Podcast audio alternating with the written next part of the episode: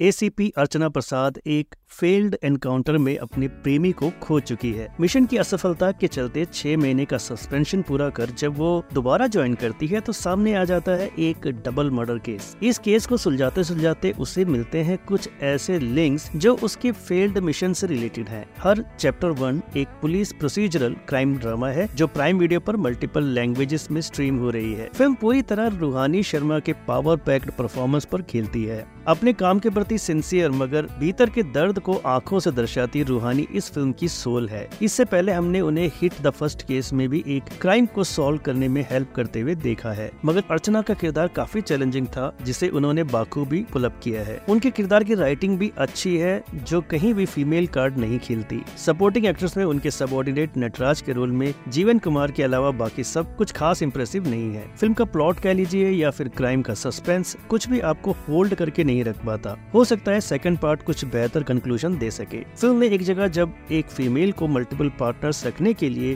Blame किया जाता है तो रूहानी उसे एनकाउंटर करती है, ये कहकर कि ये मत भूलो कि उस लड़की के मल्टीपल पार्टनर्स भी शादीशुदा मर्द हैं, जो अपनी वाइफ को धोखा दे रहे हैं। उनके बारे में क्या ख्याल है? हर का पहला चैप्टर एक एवरेज थ्रिलर है, जिसे निर्देशक श्रीधर सौरघाव थोड़े और एफर्ट्स के साथ बेटर बना सकते थे। हर चैप्टर वन को फ़िल्म की बात की रेटिंग रहेगी थ्री स्टार्स की।